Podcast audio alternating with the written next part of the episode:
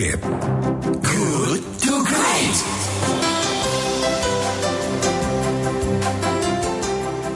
Anda masih bersama saya Jules Syafi'i di sesi topik diskusi Kelight FM dan kita masih mendiskusikan pagi ini kota berkelanjutan dibangun atas kepedulian terhadap lingkungan alam, penggunaan sumber daya dan meminimalisasi dampak kegiatan terhadap alam. Bagaimana pemerintah Kota Bandung mewujudkannya?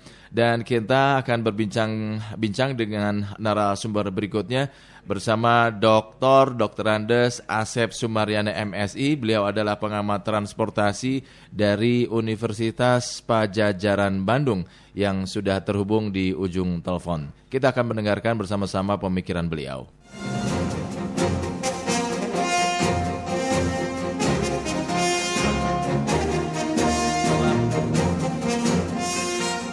Selamat pagi Pak Asep, apa kabar? Selamat pagi semuanya Pak Ijul. Iya. Selamat beraktivitas nih Iya. pagi nih. Sami-sami Pak Asep. Aku mah damang sehat Pak Asep. Alhamdulillah. Sehat ya. Pak, ini kan dalam rangka pembangunan kota yang berkelanjutan, pemerintah kota Bandung dan pemerintah Inggris resmi meluncurkan Future Cities Program.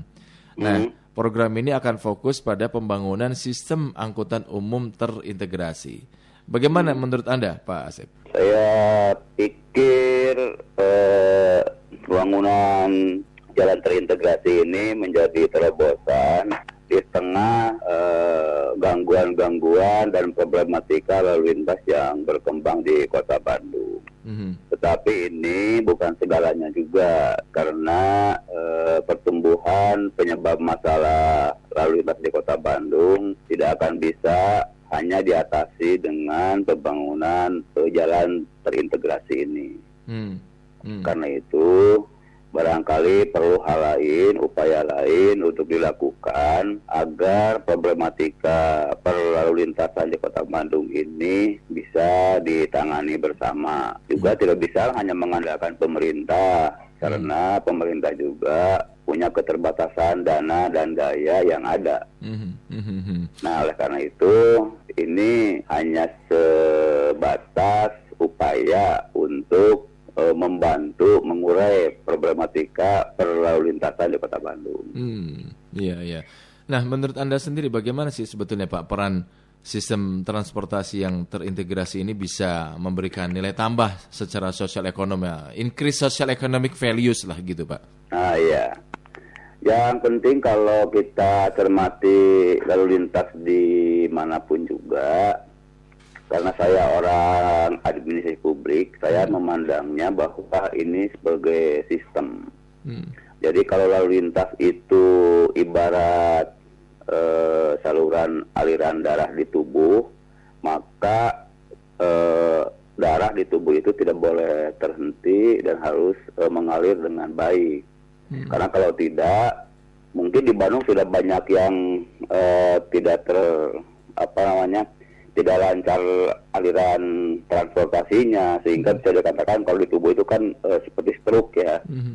Nah ini yang eh, terjadi. Mengapa demikian? Karena banyak tumbuh-tumbuh di kota Bandung ini yang menyebabkan tersendatnya lalu lintas. Hmm. Nah oleh karena itu dengan eh, terobosan baru ini eh, jalan-jalan harus tersambungkan ke dalam kegiatan pemerintahan, ekonomi, pendidikan sehingga ini bisa berjalan dengan bagus. Mhm. Cuma itu yang saya katakan tadi, pemerintah kota Bandung tidak mungkin bisa melaksanakan ini langsung karena harus dibantu oleh pihak-pihak lain yang menjadi stakeholdernya. Hmm. Mhm. Nah, contoh yang paling gampang, ketika transportasi massa, transportasi lintas ini dibangun, tanpa dibantu oleh pihak-pihak lain sebagai stakeholder tidak jalan juga.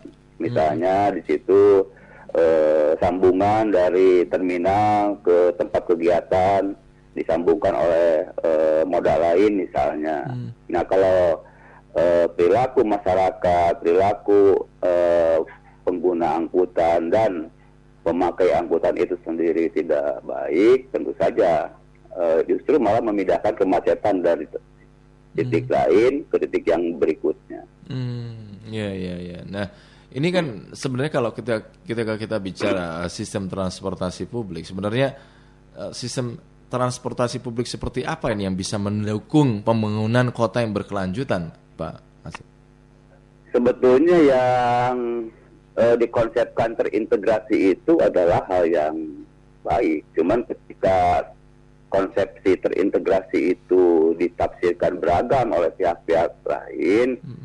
dan terutama keberagaman ini lebih kepada eh, hal-hal yang uh, terbatas ini akan menyebabkan gangguan contoh ya misalnya kalau yang dimaksud dengan yang terintegrasi itu oleh pihak pengusaha sepanjang menghubungkan usaha yang dengan usaha yang lain kemudian mengabaikan titik lain misalnya titik hmm. pendidikan titik budaya hmm titik uh, apa namanya itu eh, titik-titik uh, yang berhubungan dengan pemukiman itu tetap saja se uh, seperti memindahkan kemacetan dari titik yang satu ke titik yang lain. Mm -hmm. Nah oleh karena itu ini mesti ada uh, sebuah apa ya sebuah body sebuah uh, ya apa namanya sebuah organ yang bisa mengintegrasikan semua duduk bareng untuk membangun eh, transportasi yang terintegrasi. Hmm. Nah ini tentu saja akan mengeliminasi itu banyak-banyak eh, kegiatan. Contohnya misalnya trayek-trayek yang di Kota Bandung mesti dievaluasi ulang. Hmm. Kemudian di Bandung itu dua trayek yang saya cermati. Yang pertama ada trayek-trayek yang eh, antar terminal di Kota Bandung, yang kedua trayek-trayek antar terminal dari Bandung, dari Kota Bandung ke luar Kota Bandung. Hmm. Ini hmm. perlu dihubungkan juga. Hmm. Nah, yang kedua itu eh, pemakaian kendaraan pribadi yang kalau saya lihat di data itu eh, pemakaian kendaraan pribadi itu tinggi juga di Kota Bandung ini. Hmm. Pemilik kendaraan bermotor roda dua di Bandung itu kalau tidak salah sebanyak satu juta dua ratus lima puluh dua dua kendaraan tuh kalau tidak salah. Kota Bandung. Sementara Kota Bandung. Wow. Sementara roda empat itu ada lima ratus tiga puluh tujuhan lah. Hmm. Ribu. Hmm. Nah, jadi pertumbuhan itu konon katanya itu bergerak 11 persen. Hmm. Setiap tahun? Dan 11 per, setiap tahun. Okay. Nah, celakanya yang 11 persen itu 98 persennya adalah pertumbuhan kendaraan pribadi. Hmm. Hmm. Nah jadi kalau tadi eh, pembangunan terintegrasi itu akan terganjal oleh kondisi seperti ini. Nah kalau dilihat dari jumlah kakak di kota Bandung ini sekitar 806 ribu kakak. Yeah. Jadi kalau dilihat dari situ tidak berlebihan kalau satu kakak itu di rumahnya memiliki kendaraan lebih dari satu. Iya, iya, iya. Berarti kalau nah, begitu, belum, ketika kita ya. bicara soal sistem transportasi umum atau publik ini tidak hanya berbicara tentang uh, rute atau trayeknya saja menghubungkan satu uh, ya dengan yang lainnya, Pak. Tetapi betul, juga betul. harus berpikir bagaimana uh, trans sistem transportasi publik ini bisa mengurangi penggunaan kendaraan pribadi, kemudian beralih ke transportasi umum. Nah, Berarti, pertanyaannya hmm. apakah hmm. perlu hmm. ada jenis transportasi publik yang baru sehingga ini bisa mendukung uh, sistem ini gitu, Pak? Ya. Itu yang menarik karena kalau kita cerita di tempat lain, di negara lain, itu uh, kendaraan pribadi itu hanya dipakai kebanyakan pada akhir pekan. Oke. Okay. Nah, kenapa demikian? Karena kalau menggunakan kendaraan pribadi kata teman-teman di sana itu mm-hmm. itu akan berimbas pada dua yang pertama adalah eh, apa namanya denda atas penggunaannya mm-hmm. yang kedua itu akan terkenai eh, biaya parkir yang mahal mm-hmm. nah kalau di kita itu kan tidak demikian tuh yeah. bahkan kalau digembok pun sering kali bisa melakukan upaya protes segala macam mm-hmm. nah jadi persoalannya kalau demikian harus ada dong pengganti kendaraan yang biasa dia pakai setiap hari. Hmm. Nah, maka itu sistem transportasi umum dan transportasi umumnya itu harus dibuat nyaman seperti yang dia pakai. Yeah. Nah di kita kan belum juga tuh. Hmm. Nah mengapa belum? Karena kendaraan umum di kita itu pada kebanyakan orang itu dianggap belum memenuhi keinginannya. Hmm. Mengapa demikian? Karena kalau menggunakan kendaraan umum tidak lebih cepat ketimbang kalau pakai motor pribadi misalnya. Hmm. Hmm. Lebih cepat, lebih bis- lebih fleksibel. Kalau misalnya mau dari satu tujuan ke tujuan lain, ada tujuan persinggahan bisa dilakukan dengan eh, efisien menurut mereka. Nah di, di kita itu kan belum tuh. Nah sehingga ini menjadi persoalan.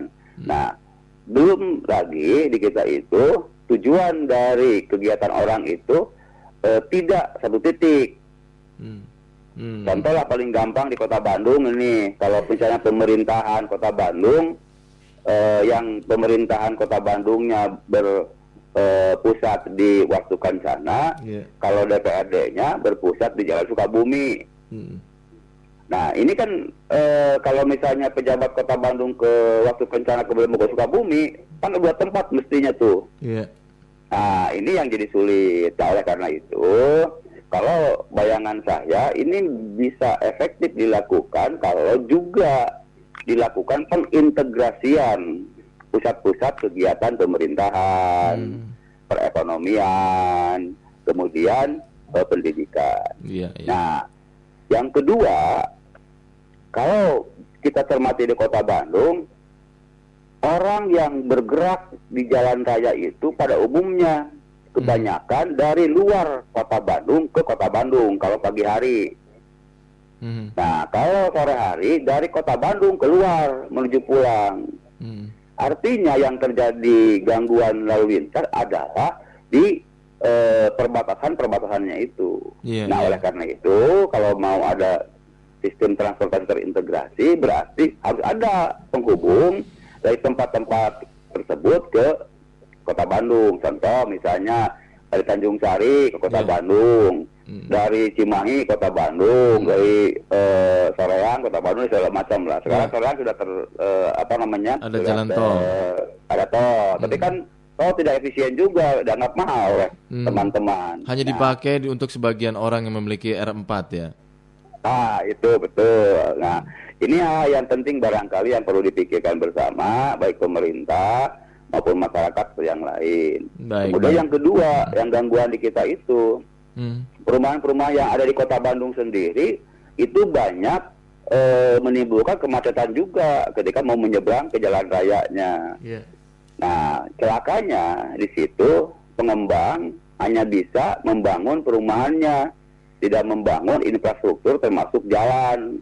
Yang mi- taruhlah sekarang kita cermati, saya eh, hampir eh, jarang melihat perumahan tersebut yang ada di dalam itu yang di depan perumahannya itu dibangun agak lebar jalannya, tetap aja jalan yang lama.